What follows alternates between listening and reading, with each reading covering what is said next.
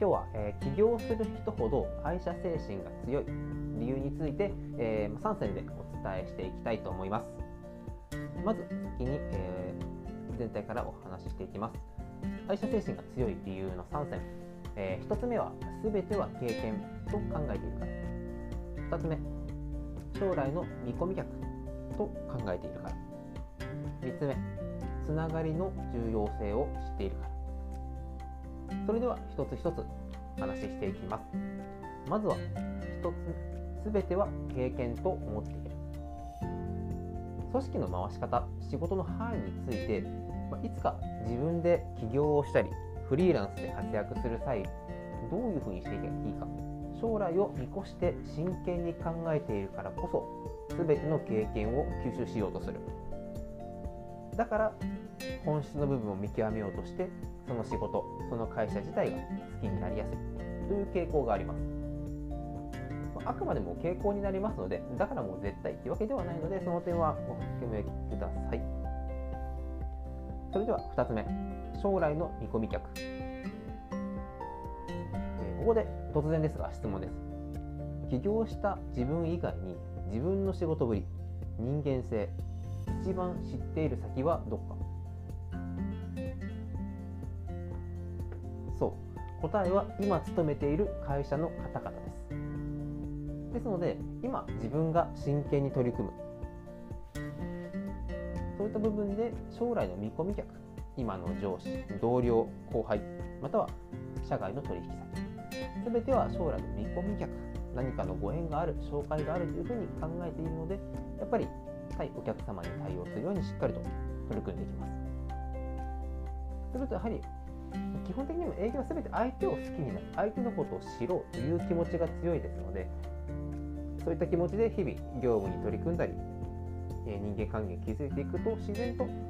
いいところが見えてくる。だから愛社精神につながっていくという話もあります。最後、えー、3つ目つながりの重要性を知っている。これはですね、まあ、先ほどお話しした将来の見込み客という部分とちょっとかぶる部分はあるんですけど基本的に起業を考えるか基本的にですので全てではないです社外の人と交流を持ちます。そうすることによって社外での人と人とのつながり方。それの重要性や大切さ。こういうのを痛感しやすいので今の環境でどうやってつながりを深めていくか。新しいつながりを見つけていくか。そういったことにベストを尽くそうとします。ですので、まあ、そういった気持ちで取り組むと基本的にはもう全て同じですね。真剣にこう自分から相手を好きになろうとすると相手を好きになる。そうすると自分の周りにあこんないい人たちが実はいたんだ。ということに気づき今の環境に感謝をするようになってそのまま今の会社で働けてよかったというふうな会社精神を持ちやすい。という傾向があります、まあ、今回はですねあくまで一例ではありますので、まあ聞いてくださってる皆さんがですね、まあ、全員が全員、まあ、愛車精神を持ってるんでしたり、ま、起業した人全てというわけではないんですが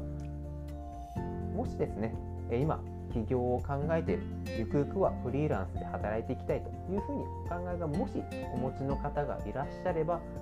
やっぱりもうこの会社はいつか辞めるからというふうにこう言葉も良くないんですよ。投げやりに対応したりとかもう細部にちょっと手を抜いたりとか。そういうことをすると非常にやっぱりもったいないなと思うんですね。会社員じゃなけなければこう経験できない。まあ、ある意味もう完成された組織ですので、まあ、今後自分がゼロから作る時にあたっての参考にさせてもらったりということもできますので、まあ、そういうふうにもう全てはこう自分が成長するため貪欲にどんどんどんどんこう吸収していくのがいいのかなというふうに思います。ですので、もうご自身でそういうふうにこうマインドセットするのはもちろんのこともしですね、まあ、なかなかこう仕事に気気持ちを入れてないなっていう同僚の方から相談を受けたりとか後輩の方を指導したりとかいろいろ自分以外でもいろんな業務を担っている方もいらっしゃると思いますのでそういう時の話のネタになればなというふうに思って今回ですねお話しさせていただきました。それでは復習です。愛社精神が失礼しました。起業する人ほど愛社精神が強い理由の3選1つ目全ては経験と考えているか。